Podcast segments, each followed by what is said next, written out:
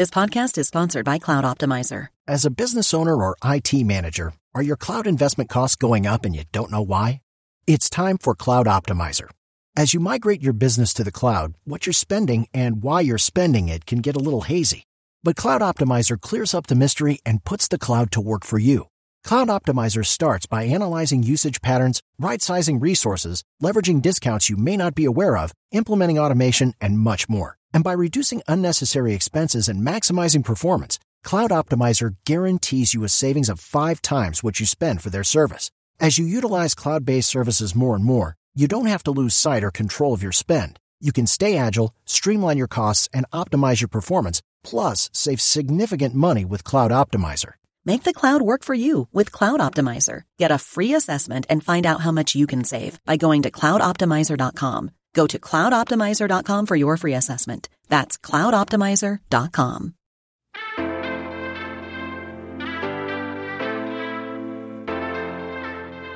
Welcome to Sourcing Journal Radio, a regular check in with apparel industry insiders and thought leaders, which spotlights a variety of topics currently driving change in the market.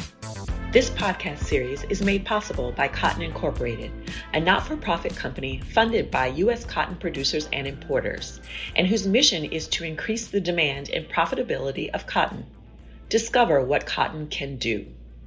Welcome to Rivet 50 Radio. I'm Edward Hertzman, the president of Sourcing Journal and Rivet. Today we're speaking with Robert McMillan, owner of Dearborn Denim, a made in America denim brand for men and women. Robert, welcome and thank you for joining. Thank you for having me, Edward. So, Robert, first question. You're at the helm of a denim brand, but your professional background is actually in bond trading. Uh, sounds like a crazy shift. What motivated you to make this the, the change to fashion? I was um, I was in bond trading for eight years, and uh, it didn't speak to me, and I didn't want to do it for the rest of my life. I had originally looked at making beer, uh, you know, starting a craft brewery. I was a home brewer, um, but you know, you go to the you know local wine store or beer store, and uh, you see just a whole shelf of uh, great products being made. Uh, so it seemed like it was going to be a little bit late to the game and a little bit, um, you know, hard to break into. So I I actually started looking at apparel manufacturing more generally, um, probably in about 2014. I I had started a silk screening company in in high school, uh, so I knew a little bit about apparel. But uh, I just put together uh, what it would look like to build an apparel manufacturer in Chicago um, you know, start selling those products directly to customers. And it looked like it could work. Uh, I was excited about uh, the prospect of the kind of product that we'd be able to make. Uh, you know, just a great product, ethically made in Chicago um, at a reasonable price, and I wanted that to exist, and uh, it didn't. So I said, okay, let's give it a shot. Um, bought a whole bunch of sewing machines and started making jeans. Very cool. So, the pandemic has created a number of supply chain issues for brands with production partners overseas. As a made in American brand, what has your experience been this past year? Well, it's been uh, it's been difficult um, to say the least. Our, our stores, for example, we have uh, uh, three locations in Chicago, and they're uh, struggling. Uh, in store retail is, is down, but you know we are primarily an e-commerce company, uh, and so our online sales have you know stayed relatively strong. Um, but also we've had to do a lot of shifting around in in the kind of that first major wave of the pandemic. We we actually shut down our jean production and, started making masks exclusively uh, for a number of the local hospitals, and uh, and then we also uh, near the end of it started selling uh, to customers. Um, we've also had to kind of change how we operate. Uh, usually we rely on strictly jean sales, but um, we've uh, now started a pretty rapid pace of product releases uh, early early this year, and it'll continue for the rest of the year to uh, uh, you know maintain a, uh, a, a stable base. we haven't had to let go of any employees yet, thankfully, and I don't think we will have to. but it certainly hasn't been easy. I've heard you say before the need for more made in America denim at an affordable price. You know, what's your advice for offering high quality, locally produced denim at a competitive price point? You know, when you tend to think of made in America, it's more of your, you know, downtown LA premium denim, you know, premium denim brands. But can this be done at a more scalable and accessible price point? Yeah, absolutely. That's what we're pursuing, uh, and I think it can be. Uh, we have uh, some very price competitive jeans that will be released later this year. Um, you know, it, it has turned out that uh, we're not able to source our denim anymore from the United States. Uh, both uh, Cone Mills shut down in 2017, uh, their White Oak plant in North Carolina, and uh, the other denim mill that we, we really liked was Denim North America and they've switched over to exclusively FR denim. So now we use the Parras, Mexico uh, Cone Mills plant uh, as our primary source. Um, but you know, we, we still manufacture everything stateside, and we haven't um, we haven't had really major we haven't had any major disruptions. I would say uh, with our system. Um, the major disruptions are, are primarily uh, we have had a few uh, times where we had to shut down the factory because you know somebody tested positive for COVID, and um, you know, but other than that, uh, we just keep working.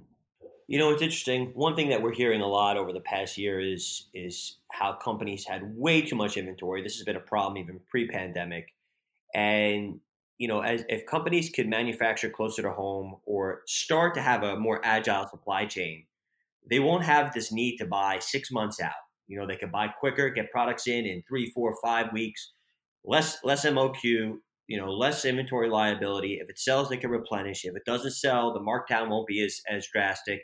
And boom, they can keep bringing in new styles.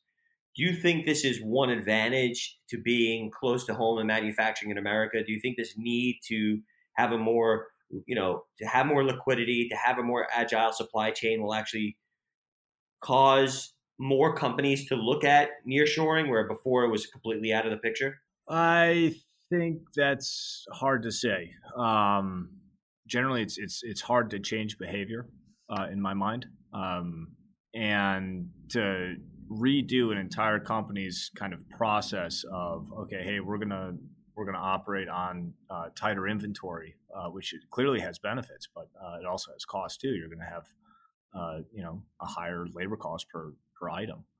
Um, that being said, uh, we have started contract manufacturing for other brands, which is not something that we've done uh, previously. Uh, and we can do that now because we're just really good at making jeans now. Uh, and so we can overcome the uh, drastically higher, uh, you know, wages in the United States compared to other parts of the world, Southeast Asia. and so, while it won't be cheaper, it is it is not wildly expensive, and so um, so yeah, we've started we've started contract manufacturing. I think will other brands do that as well? Um, I think with time, but uh, I, I, I don't think it's a overnight shift by any means. You know, it may not be cheaper from an FOB perspective, but you know what I've been encouraging people to, to do is stop looking at the FOB and look at the total sell through and the, and the total margin. You know, we're an industry that starts at what 70, 80% markup and ends up at single digits, if not losing money. So clearly, the math of going, you know, chasing the cheapest needle, running to you know the furthest country away, and and trying to predict six months in advance supply and demand hasn't been working. Hasn't been working either. So it, it, I do agree with you. It's very hard to change behavior, and it's very hard for people to to move their sourcing base. But uh, I am encouraged because I have seen two foreign manufacturers both open smaller micro factories in the LA area in the past year. So that that shows you that they're seeing a need to to shift even how they're doing business. Oh, absolutely. And um, you know, again, it's not it's not something that'll happen overnight, and it could also be that uh, certain aspects of the supply chain uh, move a little bit closer to the customer. Um, finishing, for example, uh, and I know that's starting to you know you get you get blanks over and then finish them in some kind of particular uh, prefigure pre-configuration.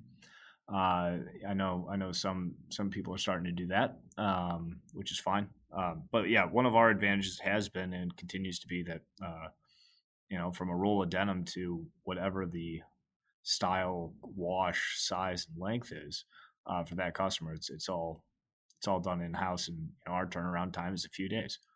So you really can't have a conversation without really talking about COVID. You know, these days, um, it, it's obviously was was a crazy year, um, to say the least. How would you say this or this past year's events influenced or changed the way you're currently running your business? Hmm. Well, um, again, it's it's it's changed what our uh, game plan has been, where it's really putting a, a, a much stronger emphasis on our online sales. Um, and it, it it's a gamble as to whether or not we're going to see a drop off of retail. Yeah, will will customers come back to stores is is a big question, um, and I'm not so sure. I would like them to. I love I love uh, you know I love our stores. I think uh, brick and mortar retail uh, provides something to to communities uh, that online doesn't. Um, will people be wearing jeans to work, or will they all be working from home? Again, hard to say. Um, but in terms of how we operate as a business, um, we're, we are we're defer, we are uh, accelerating our product diversification. So uh, we were, we're called Dearborn Denim and Apparel for a reason, um, which was when we got started. I was thinking, you know, I'd really like to make jeans and other stuff. So we're, we're really uh, expanding our, our selection of t-shirts and sweatshirts and uh, performance underwear, for example all that good stuff is coming down the pipe. You know, one of the one of the big things that a lot of companies have, have, have realized this year is that they want to be in control of their distribution. And so there's been a huge emphasis on on direct to consumer business, whereas relying on wholesale, opening your own stores. You know, what's what's your take on that and how you look at the future of the brand? Is it is it all about DTC, ecom? Is it is there a wholesale business to it? Is there opening you know a, bunch of stores and, and, you know you know a locations around the country and internationally like how do you look at the business differently now? Well um, i'm i'm i'm clearly a proponent of direct to consumer uh, models for uh, specifically for manufacturing but i mean i mean when you say direct to consumer you can break it up in a whole bunch of different ways. You can say uh, well we make the jeans and we sell it directly to, to customers. Um, I don't know how many people are, uh, how many brands are building their own factories now. Um, but I think, I think a lot of brands are very interested in owning their, uh, their path to their customers as opposed to going through, you know, Amazon, going through Walmart, going through uh, major retailers. Um, there, there's something to be said for that, but it, it's it's also a different um, it's a different game plan. You can't um, necessarily expose yourself to quite as many customers quite as quickly if you go that route, for example. You've been producing ethically made apparel for almost five years now. How have you been communicating that message to your consumers, and what are some new strategies you've planned for this year? You know, one thing I, is is that you see so many brands trying to greenwash their way into this space or market their way to this space. You were on this before, you know, before it was quote unquote, you know, the cool thing to do. So, you know, at times does that frustrate you when you see others just trying to slap a, you know, slap a label on there when you, when this has been part of your DNA and core business, you know, message from the start? The the marketing tricks have been around for forever, right? Um, whether it's uh, you know having a recycled care label in the back of a T-shirt and saying made with recycled materials when it's just the care tag or something like that. Um, I don't. It doesn't bother me. Um, it does raise a question about whether or not, um, you know, how how well does do do customers distinguish between um, half attempts versus uh, you know it's kind of in the in the framework of it uh, you know hard to say. Um, i tend to look at it a little bit differently. Um, i think history has told us time and time again by and large that people will go for products that are are uh, you know they like the product it's a good price it's good service and so if you can do that um, that's going to be better than any kind of marketing gimmick. Um, and that also includes like any kind of you know hey we're ethically made um, as well. We don't rely on that. That is that's the the cherry on top of the sundae uh, in my mind is um, we're trying to make great products at affordable prices and we want customers to you know hey be proud that it's made in america not buying it because it's made in america or you know um, that that i don't even know if that makes any sense but that's kind of how i look at it do you think there are a lot of clients that say, "Hey, I, I align with this brand because it is produced in America versus overseas"? Do you think that is a unique? Oh yeah, absolutely. Um, I think the American made. I think the, that uh, like that's that's one of the things that I think people overlook. It's like, well, one of the big things about American made products is that they're ethically made by and large. Uh, you know, the United States has on a you know compared globally very good labor laws. You know, you're you're not going to have child labor in an American-made product. Um, you know, that kind of thing. So uh, they they go together uh, pretty closely, but I think that gets overlooked. So let's talk a little bit about sustainability. Obviously, that's that's you know on everyone's mind right now. It's I was I was really afraid at the start of COVID that this was going to be one of the top priorities that was going to find itself on the chopping block. But to my pleasant surprise, it seems to be even more important. Uh, it doesn't seem like anyone's really cutting this. Uh, like they're doubling down on their initiatives and their promises, you know, moving forward. How how is Dearborn addressing the topic of sustainability? Here, I think we look at it a little bit differently as well. So, on well, I mean, just more more just like directly uh, we took steps last year to actually eliminate all of our fabric waste um, so um, kind of in the middle of last year we really didn't have any fabric going going to a landfill um, that was that was done by you know sending our offcuts to uh, you know secondhand users of it uh, getting stuffed into punching bags of all things uh, and you know other other applications. Um, and that was a big step. And you know, also getting away from uh, standard plastic shipping bags. And uh, our our shipping bag is actually 100% compostable. Um, but on the on the actual garment side, I'm a little bit torn about. Uh, you know, there, there's clearly problems with donations. Uh, there's too much consumption of new clothing to for any donations to go anywhere but the landfills, uh, even if they go into landfills of wherever uh, they were donated to. Um,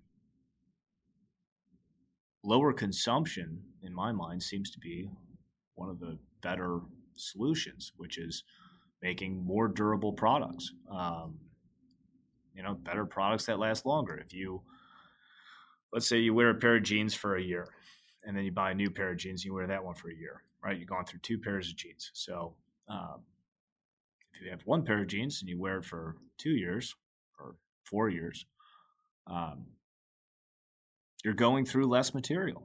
Um, you know, that's not, that's a huge savings on the uh, sustainability side. It's also a bad business model, right? We're going to sell you less stuff because it's good. That's not great uh, as a business side, but on a sustainable side, uh, that is good, and that's that's what we've gone with. Uh, our, our products last. I'm I'm actually wearing the first pair of jeans right now that we ever made. It doesn't even have belt loops on it. Yeah, I'm always I'm always conflicted. There, there's some brands that are that, that are out there. I won't, I won't name any that have actually said don't buy a, a product this season, or you know wear the one you have at home. And it's it's counterintuitive because, like you said, we're in the fashion business, which by default, you know, we we need to make money to keep paying our staff, to keep to keep our factories running. But at the same time, it seems that people get behind this and they and they say, look, this is a brand that actually cares about the environment, it cares about its workers, it cares about you know what it's doing, and therefore it sells more in some ways. So it's it's it's it's it's a interesting it's an interesting mix. Well, we're we have the advantage of being able to come at it from a different angle, right? So, uh, in the grand scheme of things, we're a very small business, right? Um, you know, compared to the behemoths out there, uh, not only in jeans but in retail as well. Um, and so we can say those kinds of things and still expect our business to grow because we take up such a small percentage of the greater market share. Uh, but if you are, you know, dominant market share of some kind, um, then that's not such a great message for you to be, you know, telling your customers, right? Um, so, or you could argue though, you could argue that if if you know, it was interesting. I was listening to the CEO of Unilever, and he was breaking down the different age demographics. You know, baby boomers and millennials and Gen Zs, and each each you know demographic has a very different shopping pattern. And and while you know baby baby boomers may you know not even really resonate with sustainability and millennials may talk about it but right now not really do anything about it they may say they want it but not actually you know vote with their wallets but gen z actually not only you know wants it but they'll actually pay for it so as we look at the future when we look at how we build our brands and the products we offer there's there's going to be a big percentage of this population that's going to be dictating the success of companies and we have to make sure that we're catering to them or companies are going to get left behind so I don't think it's really just for the small brands. I think I think to your point, what, what I've seen before is if you say, oh, it's an extra 20 or 30 cents to put this type of fiber into a garment, you may look at it and say it's really negligible from, from a margin perspective. When a big company, you know, a multi-billion dollar enterprise does that and, and over, you know, hundreds of millions of units, and then, you know, in the boardroom, they're like, oh, that's going to cost us X millions of dollars a year. They have to make a decision between that or, you know, a hefty dividend. And that's where it gets really, really tricky because those pennies add up really fast. And I think that's where you see some of the larger companies being a little bit short-sighted. They may get a windfall today, but they may lose their business, you know, five years down the line. So that's where I, I just, I just find it, it, it's a balance. And I think that, you know, if, if companies don't start pivoting to, to a more sustainable business practice, they're really going to lose that next it's like selling CDs and thinking that D- DVDs are never going to be a big part of the market, and then DVDs it's never going to be MP3s, and it's never going to be streaming. Well, we saw what happened to those those individuals.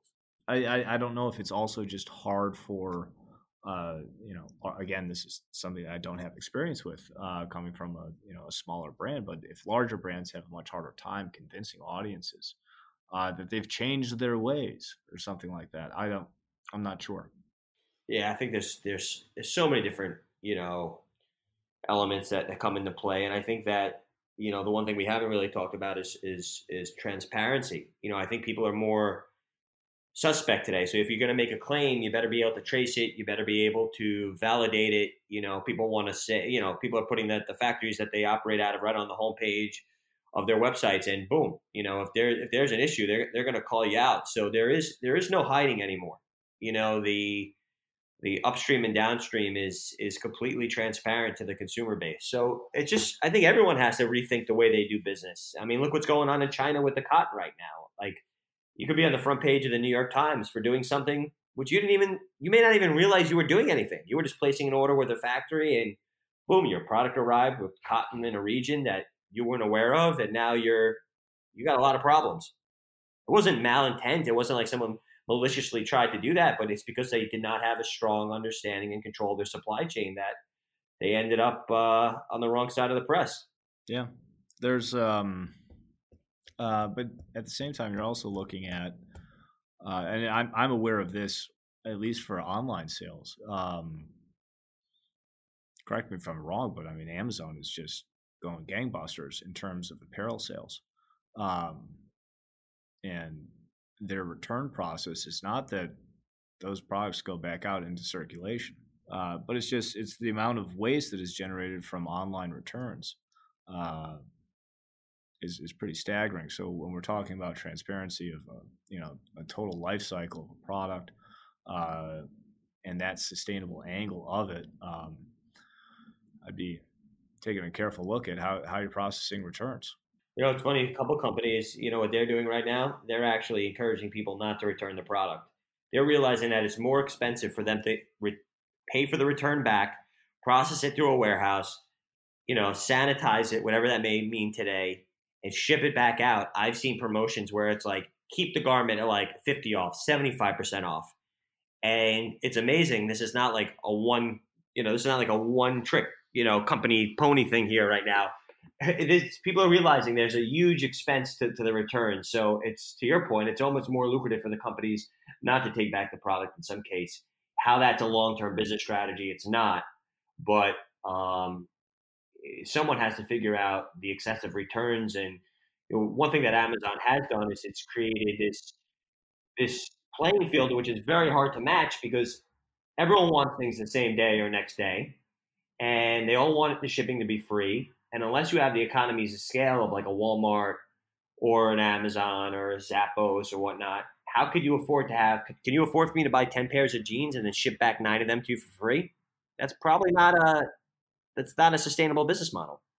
Uh, no, it's not. Um, but in terms of uh, yeah, on our side, we're able to you know we have a factory on hand, right? It gets returns get shipped back to our factory. They go back through the wash, and then they're literally good as new. Um, that doesn't happen with all online returns. Um, so, anyways, from a from like an immediate, uh, sustainable kind of action, uh, that that would be that would be something to investigate uh, in my mind. So, Robert, you know, you and I could probably speak uh, all day, but I, I, I want to be respectful of your time. You know, I really appreciate you joining me, and you know, congratulations again on being a Rivet 50 member.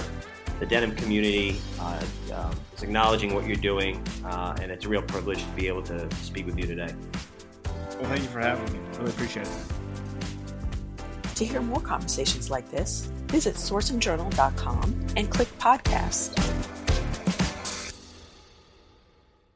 Step into the world of power, loyalty, and luck. I'm going to make him an offer he can't refuse. With family, cannolis, and spins mean everything. Now, you want to get mixed up in the family business. Introducing The Godfather at Chumbacasino.com. Test your luck in the shadowy world of The Godfather slot. Someday, I will call upon you to do a service for me. Play The Godfather now at Chumbacasino.com. Welcome to the family. No purchase necessary. VGW Group. Void where prohibited by law. 18 plus. Terms and conditions apply.